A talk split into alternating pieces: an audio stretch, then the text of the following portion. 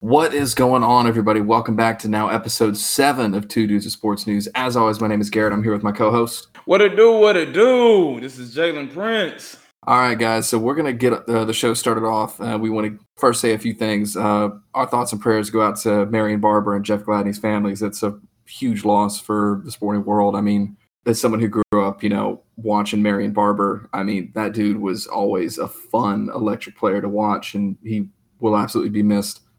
Um, and Jeff Gladney was way too young. So our thoughts and prayers go out to their family. Yeah, thoughts and prayers goes to the family. It's just like it's always sad to see not just athletes but human beings lose their lives, and um, doesn't matter what the way is. You never want somebody to like lose their life. Now, of course, like we learn in life that is part of life. Um, so the only thing you could do is, you know, just cherish the moments that you have with your family and not dwell on the things that you can't control because you never know when you're going to see uh, see the people that you love ever again. So you know, thoughts and prayers go out to the family, and just hope they'll be um, be able to make it through. I'm with you, man.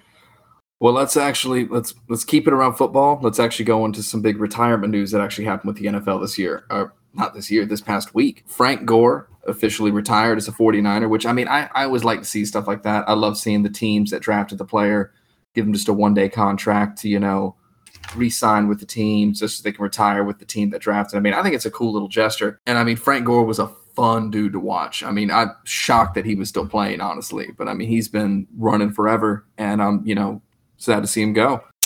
Frank Gore finished his career with 1,600 yards rushing. I think he's in the top three all time. You mean 16,000? 16,000, my bad.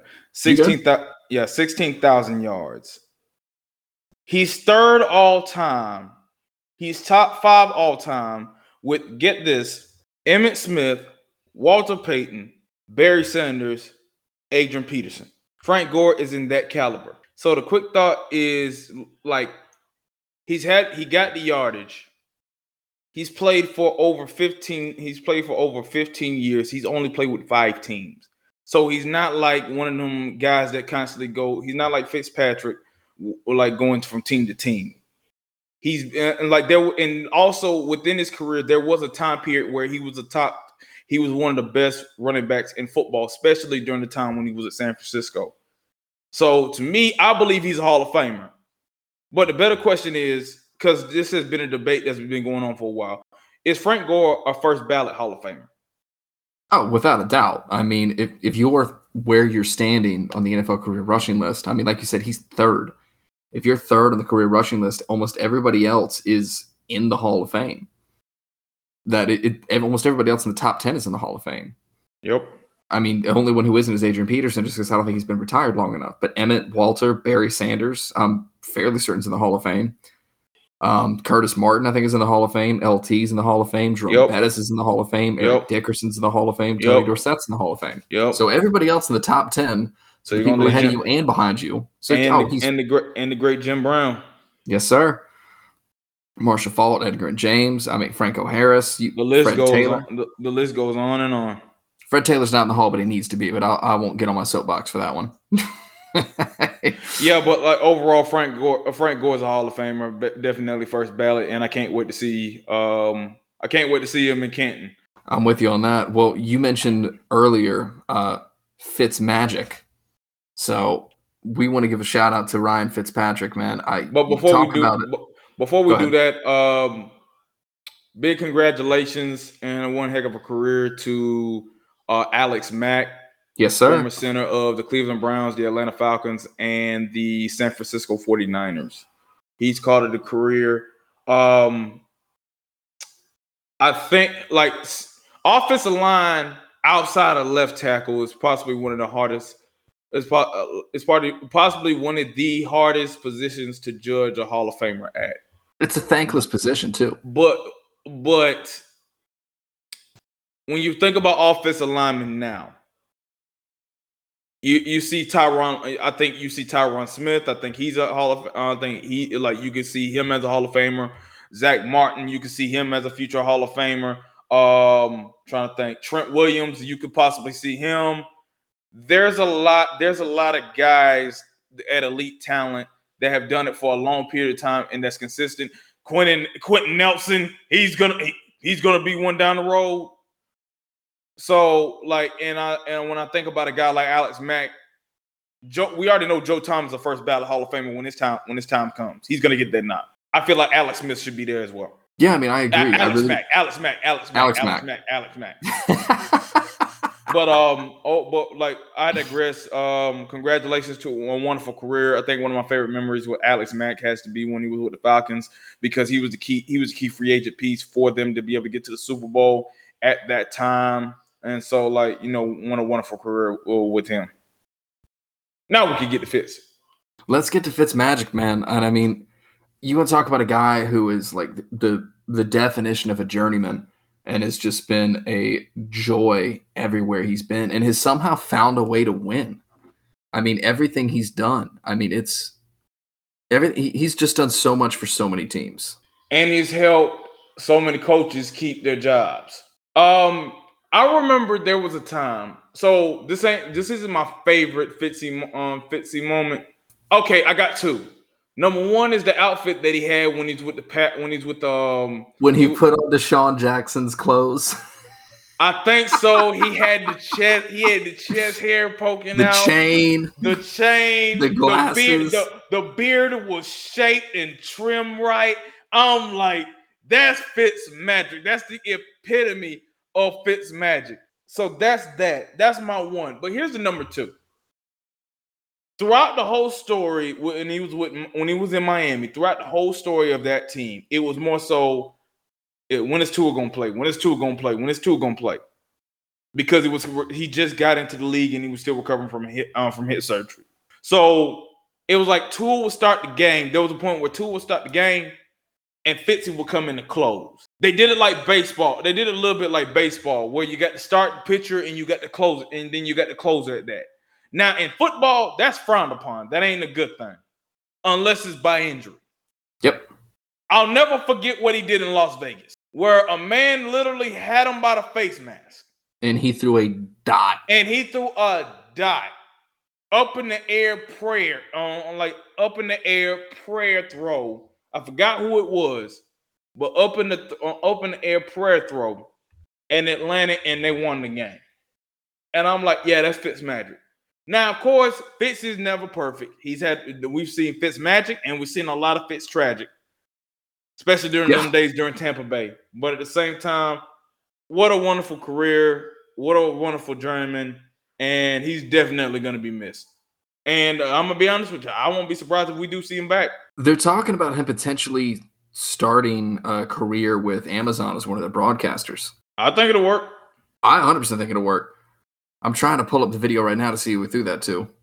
If you go back and look at it, I think my favorite thing about this is he's looking back to the ref and grabbing his face mask. Like, yeah, you saw that, right? Like, it's the guy. I mean, that's easy. One of my favorite moments from Fitzmagic. I just Yep. some of the things he's done is, are just fantastic. So he holds a bunch of records with different teams and everything, but he's actually got a couple little interesting records that nobody really talks about. So he's actually holds a NFL record for the most consecutive games of 400 passing yards, which is three.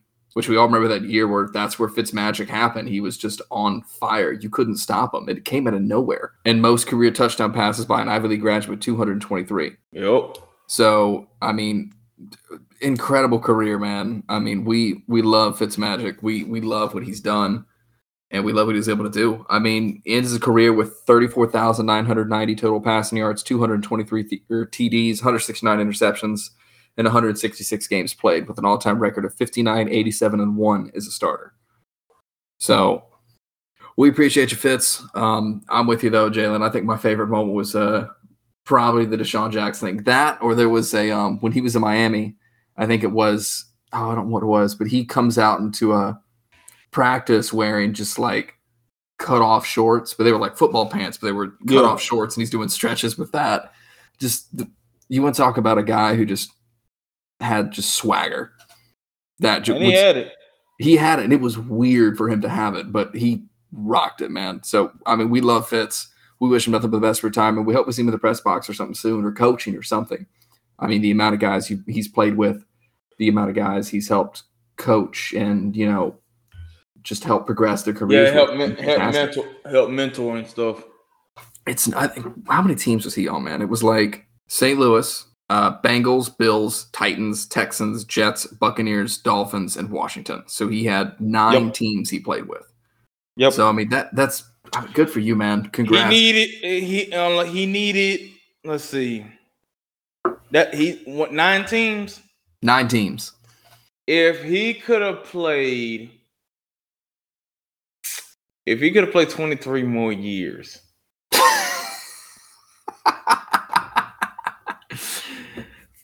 even if even if he would have played with Brady or Rodgers, like he would have played at 62 backup, huh? he would have played at 62. I, mean, we're seeing what Brady's doing. Now, not everybody's Tom Brady, but the way the NFL is going, like the trend, uh, trend and rate, and the way the rules are like set to protect players, primarily quarterbacks. Yeah, I wouldn't be surprised. Bro, let's start a petition, man. Let's get Fitzpatrick a bunch of one day contracts so we can go on the rest of the teams. No, it wouldn't be the it wouldn't be the same. He got to play at least one game. He gets one game. He he gets the first drive with every team, just so he can play on every single team. I think it'd be awesome. Uh, it would, but I, I I like I just let's let, let's move on. Love you, Fitzy. he take it in two. He take it in two years, man. I think it. Yeah, let's do it. love, love you, Fitzy. Let's we love you, on. Fitz, man. All right, well, let's keep it on football uh, for a little bit longer uh, Madden. So everybody, for those who don't know, um, Madden has been a point of contention with the football community uh, for a while, and it because it's they're accused of just regenerating the same game over and over and over again. And I mean, it, that's not a, a false claim by any means. So, however, there's no reason for them to improve because we all keep buying this. it's like, and I'm going to buy it again. But what they're, uh, uh, I just, I, I, I know I'm lighting money on fire when I buy this game because there's very little changes. I know um, the most recent one it crashed all the time, and that was never fixed. It just randomly crashed. So it's just it. it Mad needs to leave EA, man. That's my thoughts. Go back to 2K. That 2K football game was nuts. 2K5 like 2K5. I remember. Two, that was nuts. You had first person passing. ESP, that was insane. ESPN had. I remember. Here's my favorite memory from that uh, from that 2K football video game. It was always the halftime show with Burnt uh, with with Boomer. yes, that was, was that's fun, what man. kept me going. And it had, and if once you scored a touchdown, they played the same song. But like when you're a kid, we talking like the old Xbox. We talking about Xbox we talking about the real Xbox One. Yeah. We're talking about the big black box, like that was shaped like an X. The original PlayStation. The original. You turn so, it on, it that weird noise, and I everybody who played the original PlayStation can hear that noise right now. Yeah, funny. okay, so funny story. So when my when my aunt like when when I was kid when I was a kid, uh, I want to say I was at least about seven eight years old. My brother was around six on uh, six and seven. So my brother got an Xbox. And when we used to play at uh, both like his mom's house and our grandparents' house, we would always play the same team by default. By default, it was uh the it was the San Francisco 49ers and um oh god help me help me help me help me help me. Uh it was the Philadelphia Eagles and the San Francisco 49ers. As a kid, we didn't know how to change teams. Every time we would always click the analog sticks left and right up and down and use the same and like even like clicking like the directional buttons. We could never change team. So we kept going back and forth playing as the as the Niners and the Eagles. I want to say it took us three months to figure out how to change and play with different teams. it took us three months just to put just to click the right trigger. Once we once we once we pull it, uh, plus that by accident, press that by accident, it was like, oh my god, we figured this out. Yeah, we figured it out. So that was one of my story. That was one of my favorite memories from um from like that two um, from that two K game, and it was one heck of a trend back then. That game was fun. I mean, that game was fun. I remember. I, I think the first Madden game or football game I ever played was on the GameCube with Madden 2002. Did you ever play that one? No, because like to me, Uh, the best game systems for sports will always be either Xbox or PlayStation. Anything, anything, don't like anything outside of like fighting or animated or Nintendo uh, or like a cartoon ish. Like Nintendo had a stake. Games. Nintendo had a stake until they went to the Wii because that Madden game for the Wii was awful. It, it was awful. You couldn't even play with it. Now that this was thing, so bad. Now you we gotta give credit. We gotta give respect and credit to the Wii for Wii Sports. Yeah, no, I'll give you that. Because like bowling. that, that that that that that solved a lot of beef back then. It really did. Like whether it's bowling, whether it's baseball, like to the point it got serious to whether like people like had the Wii controller and they would tape it to a baseball bat just to get realistic play. Bro, the Wii was iconic too because you'd have people who would just all the videos that went on YouTube or yep. Vine or any of it were just people throwing the remotes into the TV because they just let go. Yeah, then they had online matches about like tennis and like tennis matches. I remember there was one old there was one old Terry Crews uh TV show that like Ice Cube produced. It was are we do- are we there yet? And yep. it had like and it had like little kid and it had little Kevin doing an online match going against like uh uh Nick's uh like Nick's best friend. He didn't know they was going against one another, but Nick's best friend, he's a grown he's a grown behind man.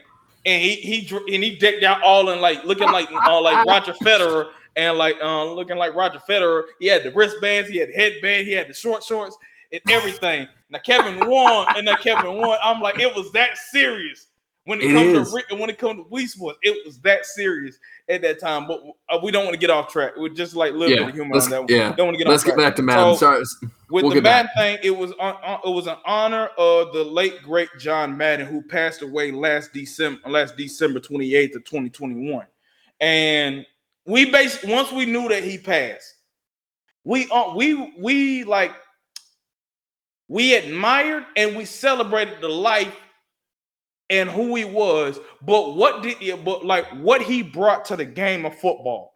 He was a tremendous coach. He was a tremendous broadcaster. And like he was just a, uh, a, tremendous philanthropist for the game of football. He helped kids learn the game. Like if you didn't understand football, and if you didn't know how to teach football, basically anything John Madden did to be able to uh, like help people understand football, just go ahead and give him a tape of John Madden. He'll explain it to you better than I could. But that's what he did. So like it's been a long, it's been a long lasting game. It's had its ups and downs, but Madden will forever be Madden. Madden will forever be that game unless like EA like changes his rights. Um, not EA, unless the NFL changes his rights with EA and decide to move on. But like, no matter how many times we're to complain about it, no matter how many times we're to wish it to be better, no matter how many ideas we throw in to try to make the game better, man's forever going um, man's forever to be that game, and we're forever to keep getting that game. So that's along with that. Now, the thing that's been going on with me for a long time, I'm I'm sports superstitious. I have strong sports superstitions. For me, if I pick a team, if any seven game series, whether it's basketball or baseball, any seven game series, and there's a team that I want to win, every odd number game, I'm not home watching the game. Every even number game, I'm home watching the game. That's just that's that's one that's that's one of my that's one of my things. I do want to so, say one thing real quick. Sure. Madden can leave EA um, after 2026, so we got at least three more years of Madden or at least four more years of Madden with well, uh, just, EA. Well, well, just take care of our health. That's the main thing. But um, I'm with you.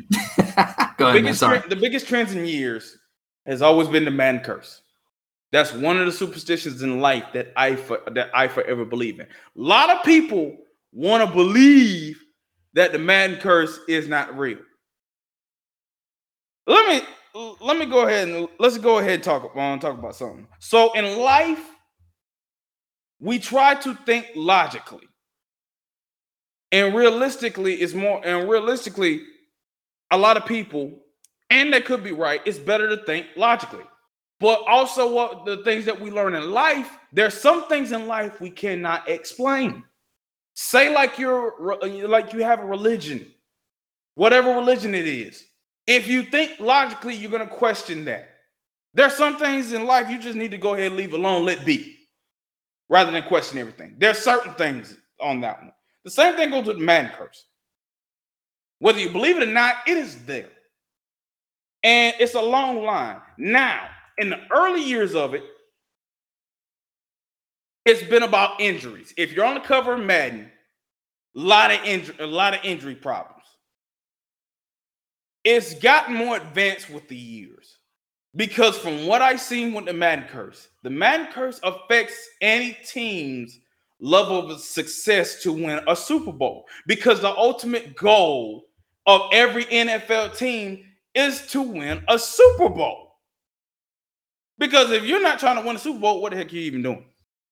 So, and I'm looking and I'm like, I'm looking down the list of man curse. I'm not gonna go too deep into it, but we are gonna we are gonna go we are gonna go there. So I'm gonna start from.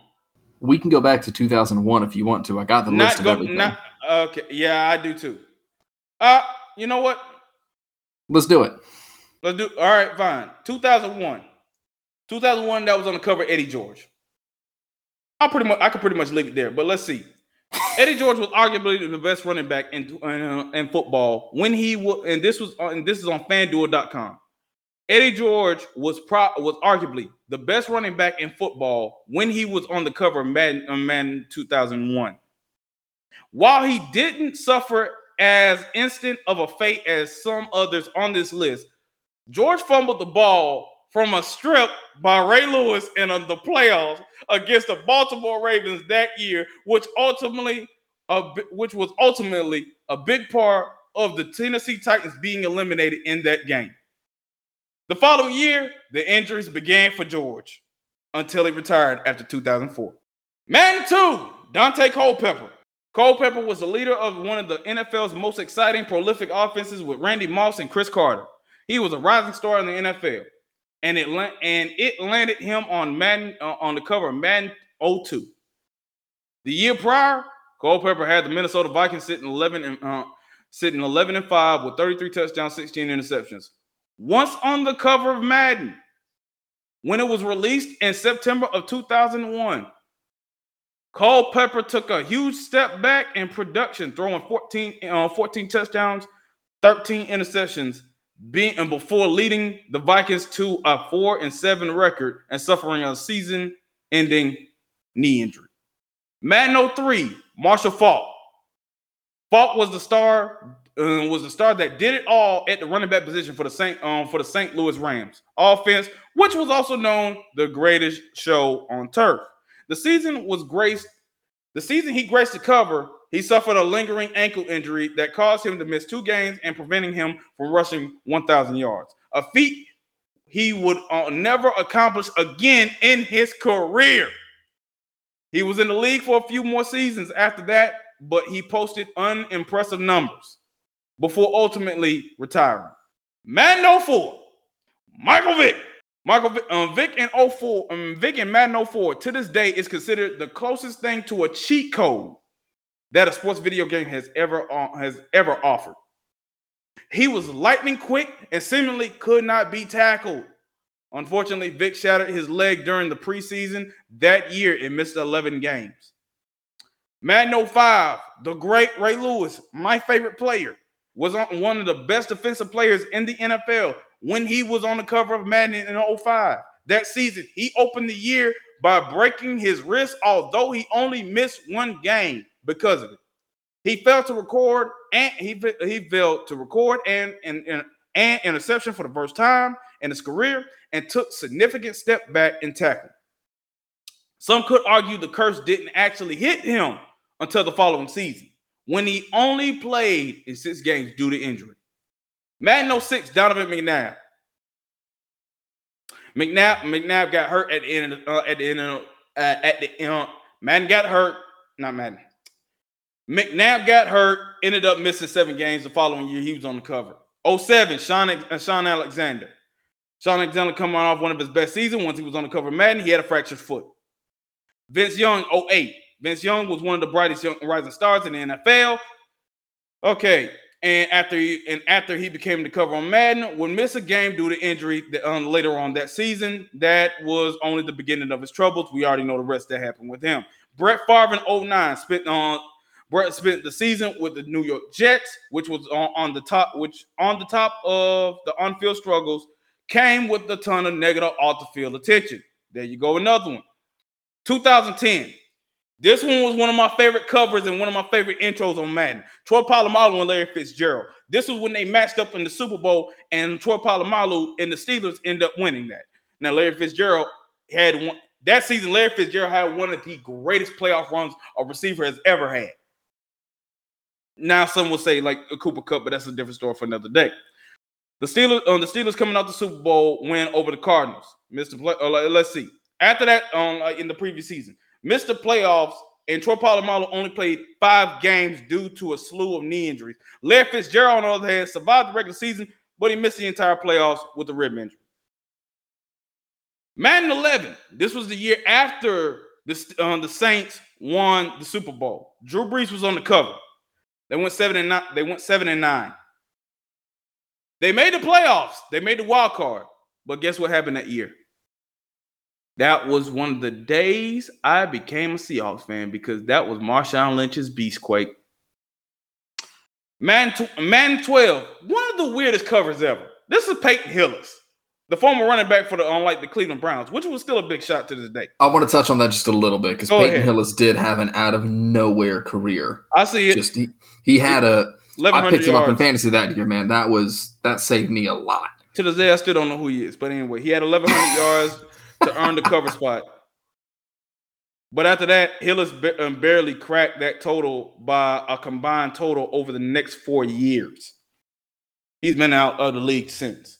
Man, man, 2013. I remember this man specifically because I ended up getting some five um, five behind socks for Christmas, which is also my birthday. That was also the year Calvin, um, Calvin Johnson broke the single season um, receiving yard record. Uh, let's see. Calvin Johnson retired early.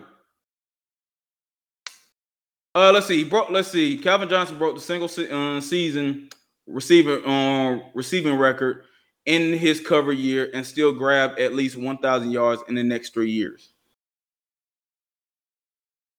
But I would I would say Calvin broke that curse. Uh, no, he didn't. Because what did I say earlier? That was the first year where you could possibly say like, oh, he broke the curse. But then someone look and say, like, uh, did the Detroit Lions win a Super Bowl? That's where you started to think. That's where Fair the eyes really opened. Madden 25 in 2014, Adrian Peterson covered. This was when, the, when this was when we was getting into the era of the next gen. AP was coming from a torn ACL, broke the single season rushing record. After he graced the cover, dude never came close to busting uh, busting over 800 yards in a, uh, like in a season again. Now we get on. Now we get on to the fun part. Man twenty, a uh, man two thousand, a man fifteen. Richard Sherman was on the cover. That was the that was the game in which that was the year at, he got the cover. The year after he made the play to beat the uh, Colin Kaepernick in the San Francisco 49ers. That was the rant that he had on the on, on the Fox interview with Erin Andrews. The year when after, you try to put me on a sorry receiver like Crabtree. Yep. yep. So going back in the year after that, well, as a Seahawks fan, let me go ahead and elaborate. The year after that, we made it to the Super Bowl, but during that, but during that, uh, the during that uh, NFC Championship game, uh, Richard Sherman had a strain, had a strain right elbow, had a strain elbow, still played in the Super Bowl. But we did not get the ball to on like to Marshawn Lynch on the two yard line. We threw a pick, and the rest is history. Brady got um, Brady helps out with getting this. Like I think that was his fourth, his fourth.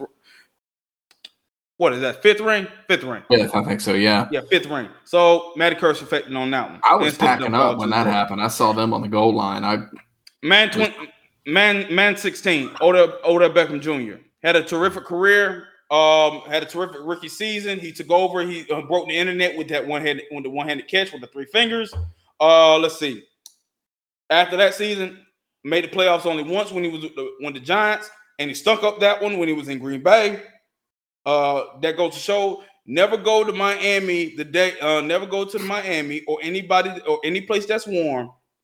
And later on, like as a pro athlete, knowing that you got to go to a cold tundra place days before days after. Yeah. So that was that one. Odell Beckham Jr. terrific year, but had a lot of issues going into the year after that. So that was self-explanatory. Giants did not win another Super Bowl. Rob Gronkowski, Now the Patriots won the Super Bowl. Gronk had uh, Gronk had a, like he was filled with injuries and he was out for that year. So the Patriots won the Super Bowl that year, but Gronk was out. I still can make a defense on that one. The year after that, Tom Brady was on the cover and on like Madden 18. Brady had a stellar year. He had the he had the most yards in Super Bowl history. Um, he lost the Super Bowl to Nick Foles and the Philadelphia Eagles. Madden 19. We ain't got to talk about this. Yeah, we don't need to get into what happened. Madden 19. We ain't got to talk about it. Madden 20. Patrick Mahomes won a Super Bowl that year. He had a dislocated knee, so it was only by a little bit. Now that should have alarmed a lot of people. He only had a dislocated knee, missed only, I think, if I remember correctly, he only missed about a few minor games. I think he was only out for about four weeks. Patrick Mahomes went on to win on win the Super Bowl, but that was also the same year when the, when we went through a global pandemic. So, like the Madden curse, I, I said to myself, you know what, the Madden curse, they knew something. They knew something. We should have been more scared. The fact that it didn't affect the team like that, we should have been scared. We should have been worried because it didn't affect Patrick Mahomes or the Kansas City Chiefs. The Madden, like no. that thing took a break because they saw because somebody knew we was gonna go through what we did do in 2020. So he I'm broke leave. the curse. No, he didn't. He broke. What you talking about? He won the Super Bowl. Dog, did we not go through a global pandemic? Somebody lost. That's fair. That's fair. So I say the curse. I say the curse took a break. It was like, you know what? For you know what? The curse is like, you know what? We know what's about to hit y'all and the rest of the world. We gonna give y'all a break this year. But if y'all think we done, uh, go to Madden 21. That would be Lamar Jackson. He had an MVP season, but he lost in the first round to King Henry. Then the year after that, he beat King Henry and went on to face Josh Allen in the in the in the in the windy in the real windy city of Buffalo, New York. And we know how that and we know what happened after that. And now you go to and now we're about to go into Madden 22. All right. So apologize for like me lingering on about the whole man curse and everything. I go to you into it. I'll take the blame for it. But going, but like going into Madden 22, John Madden is on the cover. Uh, is on the cover this year. We knew this was going to happen to pay homage and honor to his legacy, and his legacy will live forever. Once that happened, and we knew it, I immediately did my research. Who did John Madden used to coach? Raiders. That would be the Raiders. The Raiders this past offseason uh, I believe they got they um Max Cros- Maxx Crosby. He's going like he's going after he's coming in next season to a breakout on uh, like from a breakout year. Derek Carr's coming into a year where he led the team getting into the playoffs. You just brought in Davante Adams. You still got Darren Waller. Hopefully he's gonna stay healthy. Hunter Renfrow's there, Hunter Renfrow's there, and I think I think Maxx Crosby got a playmate. Yep. On the opposite side. Who did they get? Oh shoot. Chandler Jones. Yes, sir. So you got Chandler Jones and you got Maxx Crosby on the other end. And I said the begin and I said the beginning of the season. I said before, like at the beginning of all season when all these moves were made. Everybody in the AFC West is going to make the playoffs. That was my biggest take. That's my biggest prediction. But since the Madden, uh, so, but since the Madden cover just got released, John Madden's on the cover and he used to coach the Raiders. If I had to pick one team in the AFC West that's not going to make it, I'm picking the Raiders. Hey man, we'll see what happens. And I'm gonna leave it at that we'll see what happens. But yeah, no. As for Madden, like I said, I, I Curse is interesting to see. Um, I just want better mechanics, man. I want a game that doesn't crash. But we'll we'll, we'll see what happens. I'll, I'll wait until the game actually comes out. Yes, I never and I would, yeah, yes, and I would like and I like to be dating the love of my life. We ain't gonna get what we want. I never buy the game when it comes out uh, the first week. I always wait because it always needs to be patched. So I'll, I'll be on there uh, probably two weeks after launch. Well, yeah, let's get into the match a little bit. Keep it on football for the last little bit. So, for those who don't know, the technically match, it's golf. Golf football. What, what, what, it's a meeting of two worlds. so, for those who don't know, the match was um, it was Aaron Rodgers and Tom Brady playing a round of golf against Patrick Mahomes and Josh Allen. Now, Brady and Rodgers won on the last hole. Now, I think the real winners are us because this trash talk was incredible. The trash talk started real early. It was awesome. So some of the fun stuff was when they were doing kind of the press conference at the beginning. Patrick Mahomes said Josh Allen's biggest fear is a coin toss. Allen comes back with Pat's biggest fear is letting me down on the course today. Uh, Josh Allen's golf ball was Tom Brady's draft profile picture with him shirtless. Brady had a bunch of golf balls that had Lombardi trophies and apparently looked at Josh Allen and said, I bet you never seen one of these, have you? Tom Brady had to come back for pretty much everything. I mean, it, that dude was trash talking like crazy. Um, the Buccaneers quarterback had previously prodded Allen for his quote baby fat. So to add to it, after Brady wasn't happy with the shot he had on an approach to the green, he referred to his strike as a little chunky. I call that a little Josh Alleny. So then apparently, uh, uh, that was awesome, man. Just some of the trash talk was great. After Rodgers, after going up two, looks and says, "You guys want to stretch this out?" Josh Allen said, uh, "These guys are pretty good at golf. That's what happens if you don't go to OTAs." It was just fun, man. I mean, the, the back talk back and forth. Barkley and JJ Watt were trash talking each other. It was great. Uh, Charles Barkley on the spectator, which again, Charles Barkley talking about golf is probably my favorite because that man's golf swing is don't even get me started. Uh, but Charles Barkley on spectators in the area of the QB shot says all these people need to stand in the middle of the fairway. They'll be safe. These football pra- football players should have brought a bunch of helmets out here for these fans. Uh, Patrick Mahomes had a chip shot, and Barkley said the operation was or was a success, but the patient died. Barkley said, "I give these guys credit. It's not easy to embarrass yourself on national TV. Uh, if we get hit, we're not going to be TNT anymore. It's going to be TNT Charles Barkley Network because I'm suing all of you." Chuck even took a shot at Shaq and said, "That's a good thing about golf. I don't have to be around that idiot." Right? It was, it was fun, man. Barkley, I love Barkley, man. I, I love know. Charles Barkley. Maybe, maybe I did miss something. Barkley made a comment saying, unfortunately, he went to Alabama because he couldn't or didn't have the grades to get into Auburn. Uh, Charles Barkley looked at JJ Watt and said, You don't want the smoke. JJ said, Actually, I think I do. Tom Brady has killed me. I lost a ton of money on my Falcons bet, was going nuts at halftime. Um, JJ Watt said, I'm getting or, uh, sunburn on both sides, sun left and Chuck's forehead on the right. Dude, it was awesome. The trash talk was amazing. Um, didn't okay. I did see one clip where somebody was throwing out uh, throwing out shade to Tom Brady about like him like him retiring and coming back. I didn't see too much about that one. I just thought I, I just I love some of the trash talk. So I, I, I didn't watch the match. I just read the trash talk later. But let's actually take one step away from football. Let's get a little bit into uh, where Jalen and I actually met. So both of us went to Georgia Southern University. Yep. And shout out to Georgia Southern baseball. Good luck for those who don't know, Georgia Southern might be in Omaha pretty soon. Hopefully, I'm gonna knock on some wood real quick. Mm, I'm not gonna go that far. I'm knocking on wood I right love, now. I love man. my I, I, love my I love my university, but I ain't going there. We'll get into it a little bit, man. So I mean, so basically, because Georgia Southern won the Sun Belt Conference, or was the best team in the Sun Belt Conference. Correct me if I'm wrong, but they are one of the host towns. The, yes, Georgia Southern um made it official uh, made it official later on last Sunday that they will that they will host that there will be one of the destinations for a regional. And Georgia and this is the first time this is one of the hugest uh, like most huge this is one of the biggest moments in like Statesboro community, Southeast Georgia history. Because I can't recall the last time that like anywhere in our area has ever hosted something like this. This is big. Uh, Georgia Southern started renovations with the J.I. Clements Stadium, which is the home of Georgia Southern baseball.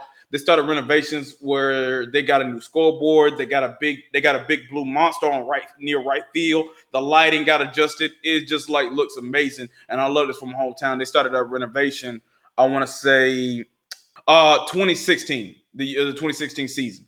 So did all that and to come to this moment where they had a stellar season, their RPI was ranked one of the best in like all of college baseball um, by division by division one baseball.com.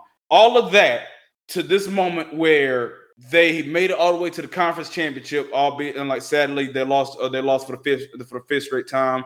Uh, Georgia Southern baseball has been to um, Georgia Southern right now baseball is going through their version of the Buffalo Bills, whether they make make it to the uh, like the conference championship five out of the last six years, but still but hasn't been able to uh, like seal the deal. But from a day of sadness and disappointment, a couple of hours later became um, became so much uh, like elation and excitement because Statesboro gets to host uh like uh NCAA regional. And I was so happy about that. I was so happy. I'm proud about that. Spoke Georgia Southern was supposed to play today, but right now they're going they're going through a bunch of weather delays. The teams that were coming in was, of course, Georgia Southern, the host, uh, Texas Tech out of the Big Twelve, UT Chattanooga, a former uh, former foe in the uh, like a former foe of Georgia Southern back when we was in the SoCon, and Notre Dame out of the Notre Dame's in the ACC, right? I can never tell. I can never remember. For football, they're independent. For everything else, yeah. in the ACC. Okay, so you got Notre Dame out of the ACC.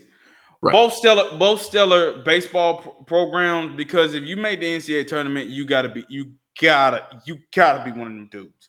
Because people think the NCAA um, basketball, like March Madness, is hard to get into. Baseball's just as hard, just as hard. Because so, when you get to baseball and uh, when you get to baseball and basketball, it's pretty much all considered at a D one level. Yep. So these teams who aren't, you know, bringing in so much money, you have all these guys who are you know that's why you get colleges like um oh who was the Cinderella team this last year? What in baseball? Uh no, uh March Madness. Oral Roberts. Or yeah, was it Oral Roberts? Oral Roberts. You get teams like that. I mean, you get. Uh, oh, not this past. I'm think. I'm think. I'm sorry. Yeah. I'm, I'm, thinking about the COVID year. You good? I mean, it was Oral Roberts in the COVID year, but it was um there was that small team, uh, small town in Jersey I know what you're talking uh, about. Seton. No, it wasn't. Not, it was not Seton Hall. The point is, you have all these small university. Well, not necessarily small, but you don't have these big like powerhouse schools that a lot of people look for. For all the you know, PWIs, like the, yeah. like the, the, like the high majors. You have these the little tiny. Fives. You have these little tiny private schools um, in these towns where they literally exist around the college. Yep. Um, and they just basically um, places um, in the middle of nowhere. Yeah, they make it in. It's in. It's crazy. So yeah, go ahead, man. Sorry, I mean to cut you off. Um, with Georgia Southern, this is big for the university, brings a lot of attention for the program. This is big for the program for a lot of ways because of the rich history of Georgia Southern baseball for so many years.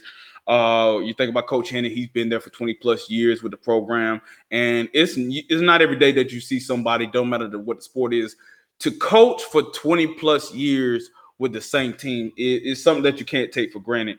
Um, and but this is big for the city of Statesboro you got people outside. You're gonna have tourist sections, and a lot of people that really know Statesboro. They most of them don't really like it. And ain't much to do.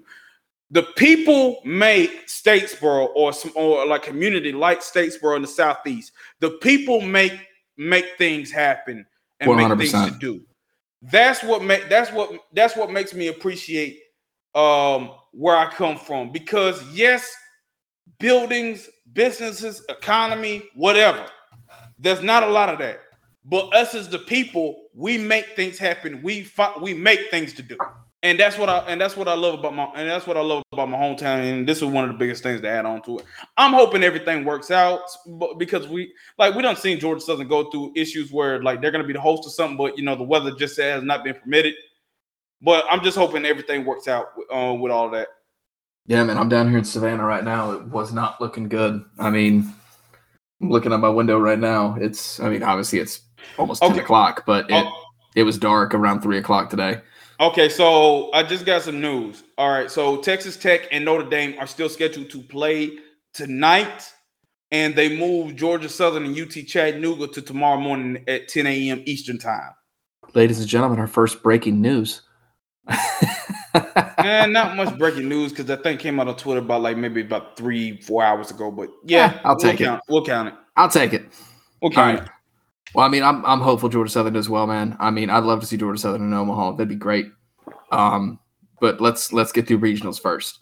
So let's move on to basketball. Now we'll talk a little bit about what Kevin Durant's been saying, but before we do that, my Celtics, my Celtics, my Celtics. Let's That's go. Right. I watched that Celtics whole fan. comeback 40 to 16 in the fourth quarter. We could not miss. Al Horford blowing kisses to the crowd at the end. Horford was alive. I mean, that was unreal. Um, do I think we sweep them? No, absolutely not. But I do think Celtics and six. Uh my finals prediction was Warriors in seven. I got uh, Celtics last, in six. Last night, I was shocked. Not the fact that the Celtics won; it was the in how they won. Uh, because in that first quarter, I was seeing Steph going off, playing like he wants that Finals MVP. He just couldn't miss. He was hot, but another thing because I'm not just fixated on mo- on just one particular moment. I'm looking at everything when it comes to the game of basketball. Steph was going off, but the Warriors were only up by four going into halftime because I didn't see Klay go off heavy like that. Jordan Poole was a disaster uh, like last night. Uh, Draymond was a liability. He played like a liability. I don't think it's going to last with him because of what he brings to that team, but he was a non-factor at all. Uh, Kevon. Looney is going to be an X factor for that team if he's if he continues to be able to rack up boards like he did. The Celtics will uh, win the game. The Celtics can sweep Golden State if we just make Draymond shoot the ball. Yeah, easy said and done. Anyway, like, and I was thinking about that. Klay did not have the best game. Andrew no. Wiggins didn't have the best game. Nobody helped that Curry scoring wise, and that's not a good sign. But here's the thing: going from the first quarter, he didn't score. He had he only had two shot attempts in the second half. That ain't on Curry choking. That's credit to the Celtics defense. And yep. I was thinking to myself, is Ime Udoka like that? Last night he proved it. That man is like that. He He's like how to coach. Because usually I'm so used to like coaches of making adjustments, making tweaks um in the second half, going into halftime. Like they'll try in the first, like yeah, yeah, of course they'll try it after some halftimes, they'll make adjustments like like like during timeouts and stuff. Yeah, you're used to that. Like, does it work off off, off the rip? No, not really. But in the halftime, better chance. His adjustments kick off after the t- after a timeout in the second quarter. Yeah. When a guy like Steph Curry only takes two shots, that's not on Steph. That's on the defense. Dude, Udoka's like that. not making him shoot like that because they put different bodies at him. Yep. Marcus Smart, Jaylen Brown, Jayson Tatum, who didn't even have a good day, but had a good day for facilitating and was playing defense. Derrick White was playing uh, like playing like Fred Van VanVleet was when uh, for Toronto when White when they won the championship with Kawhi. Derrick White put up some points, man. Derrick, he put like, up some point, but let's think about like this. For the first three quarters, Golden State was on uh, like was in control. Yep. They got worn down Yep. In the fourth quarter, they looked gas in the fourth quarter, and which is crazy because they had the most time off between these games. True, but here's the thing: the age factor still goes in that. We listen to a lot of NBA, uh, former NBA players, uh, uh, basketball aficionados talk about the age factor because Golden State is not the same Golden State that they were back in their prime when they were had young legs. Now, are they conditioned? Yes, but Klay still it still ain't the same from those two knee injuries that he had. No. Is he better from it? To a degree, but he ain't that same dude that can be able to take those constant beatings.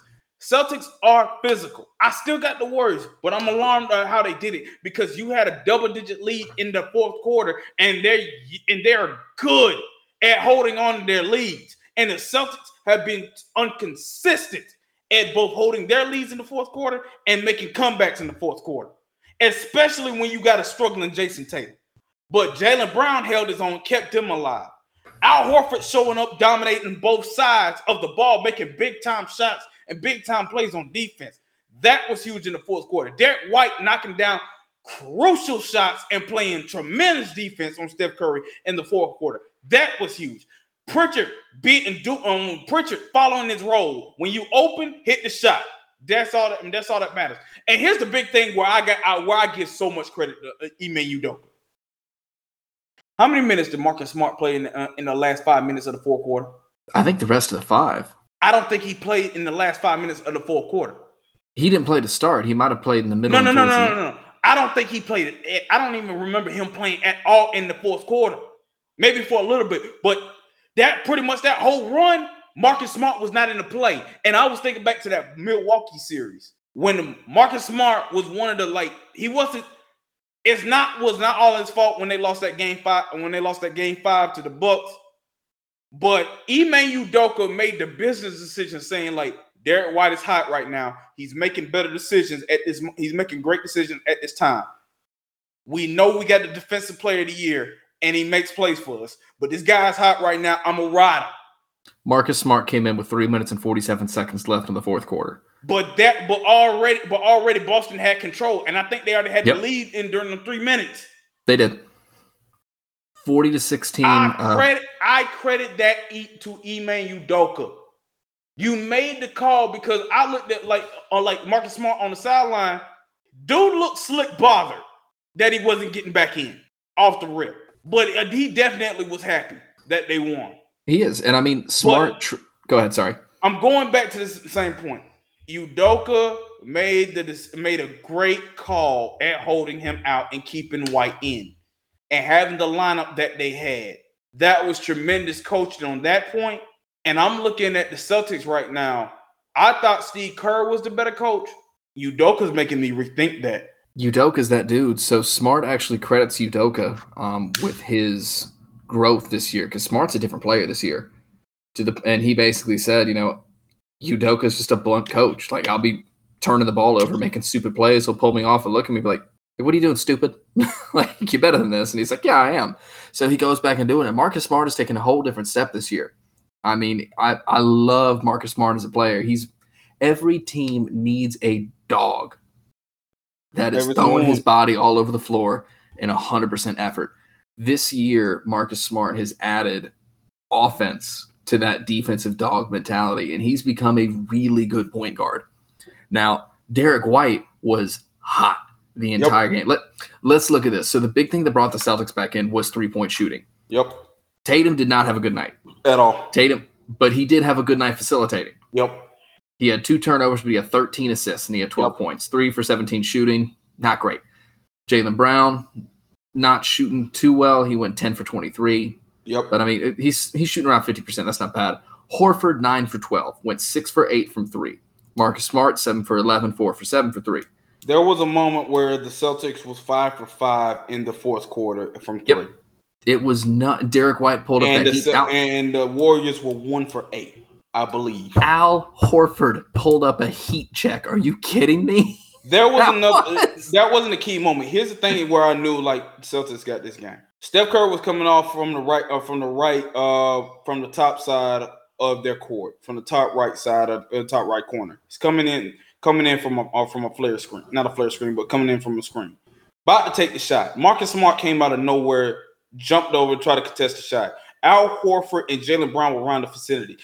While Steph was about to go up, he kicked the ball over, and then the ball went out of bounds Yep, I remember that. momentum. That was crucial. I felt like that was the defensive player of the game right there because that didn't that didn't affect uh, where like they got a turnover or it led to something. It led to a mental thing. That was a mental moment because like I'm gonna I'm gonna go back to two years ago when Ben Simmons turned down a dunk to pass the ball to on Matisse Thybulle against the Atlanta Hawks in Game Seven Don't get me started that on Ben was Simmons. that was a mental thing. That was a I'm not gonna say it's a lapse, but that affected Steph mentally because he was sti- because Steph, you thinking he's gonna take that shot regardless, even if he knew he'd get blocked, he would still take that shot. He passed it up. The I'd Celtics, rather. the, Cel- the Celtics got in their head We got there, man. I and they it. got and they took control. So Celtics that's game one. man. I'm not gonna overreact because it's only one game. I think the Warriors are gonna bounce back on Sunday. They're gonna win game two. Then game three, we'll see how that go. I still got the Warriors in seven. Celtics in six. All right. I don't on. have them in six because here's the thing. I it, there's one guy that I tr- like. It, you know, you know how Skip Bayless uh trusts Brady more than any other person in his entire life. Yeah. I trust Game Six. Uh, I trust Game Six Klay about the same. We'll see. I mean, hey, Celtics in six. That's what I'm calling. But we'll see what happens. All right. Let's get into KD real quick. We don't have a lot of time left. I, I have not been paying attention to this man. What what's what did Kevin Durant say? So a couple of tweets was going on like he was going into another Twitter battle with I think uh with ESPN's on Stephen A. Smith, where he made a comment about um Guys like Stephen A. I, I'm not gonna read the whole entire tweet, but I'm basically gonna sum it up. He's saying like guys like Stephen A. Smith, Skip Bayless, and Shannon Sharpe, guys like that, uh, changed the game for the worse because they was talking about how Steph and LeBron. I was talking about Steph and LeBron and guys like that kind of changed the game for the better. They was going back on, on that and he was throwing out his opinion on that. Stephen A. Smith later today, like uh, you know, he responded toward that. Talked Mhm. about how like if guys like him change the game for the worse, then why do guys like Kevin Durant and pro athletes still call those same guys to be able to tell their story? Especially when they need, especially when they need them when they're doing documentaries. Because think about let, let's go back uh, to LeBron James did his doc, high school documentary, uh, more than just a game. Majority of that stuff had to do with like or like on like it, it league analysts mm-hmm. telling that story that used to cover. So like there's nobody perfect in this world. Everybody got flaws, but everybody plays a part in that in that thing. Some people like can't stand uh, like some people can't stand analysts or just like grown people yelling at each other talking about sports. I hate that's a dream for me. I'm with you, man. That is a dream for me to get paid to do some stuff that you could do in a barber shop. To get paid that to do what we're doing now. That is a dream for me. That's what I'm gonna work my butt off to make sure I can get there. They get paid for that. Kendrick Perkins, he get paid for having big opinions, even when people don't like it. He get paid having wrong opinions. the same Skip Bayless get paid. Skip Skip Bayless get paid for being insane and delusional. And the biggest Cowboys fan in the world. And the biggest yeah, and the biggest Brady fan in the world. Yeah. You can hate them but they get paid money to do this. They make stupid money. They make and more money than I may ever guess see. what? You can't cancel them because you're still gonna tune in. Yep. So, like with Kevin Durant, he can have all the opinions he want, and he ain't the most trustworthy guy at the uh, at the moment when it comes to like opinions like that. How many burners backed up his take? Too many to count. because like guys, guys like guys like Kevin Durant is uh, guys like Kevin Durant um, once they make one tweet for a second, the thing gets over like 20, uh, 20, um, about like 200 li- retweets and, and like over 20,000 likes uh, within a minute. I mean, my, my biggest thing with them is like, do I see where he's coming from? I mean, to a degree, to a degree, I see what Kevin Durant's saying, but also Stephen A has a great point. I mean, there's a reason why fans of this game and fans of any sport are more informed than we've ever been. Yep. There's a reason why we have. Now it's both a good and a bad thing because some. Oh, there's both good and bad. But there's yeah, a reason but, why you you have podcasts like ours popping up every other day. Yep. I mean, there's a reason why you have. This is a dream to get to this level, and this is a, a role that they've almost carved out for themselves. Yep. Now it's and it's hard to get into. So I mean, I, I respect most of them can't stand Skip Bayless, but I mean, props to him for you know doing it for so doing it for so yeah. long. Yeah, I, I, mean Stephen A. has has his moments. They've all got their moments, yep. but I, well, I see what you know Kevin's saying. I mean, I also agree with Stephen A. to a degree. Yep. You know, they have played a role in this game. Yep. So I don't know. That that's a weird, you know, I see both sides kind of thing. Yep. So, all right, man. Well, let's wrap it up real quick. Also, um, also, oh, one, one, one quick thing. Derek Jeter's on Twitter now. Yeah, I saw that.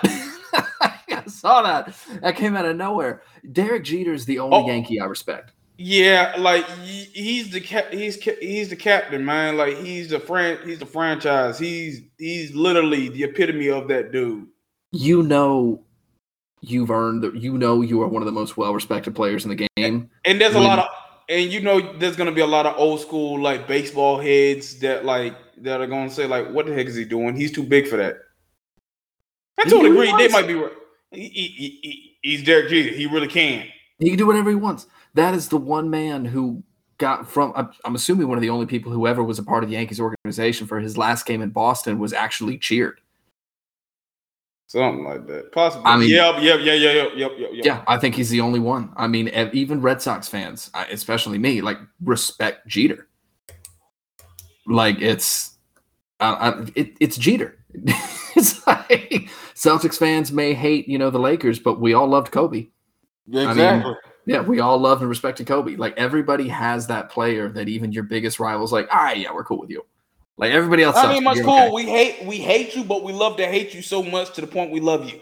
Yeah, we respect you. We respect everything yeah, you brought to the game. Like we we want you to lose every single game, but you know we wish you nothing but the best. So it's kind yeah. of one of those things where. So yeah, Jeter on Twitter is great, man. I love it. I'm here for it.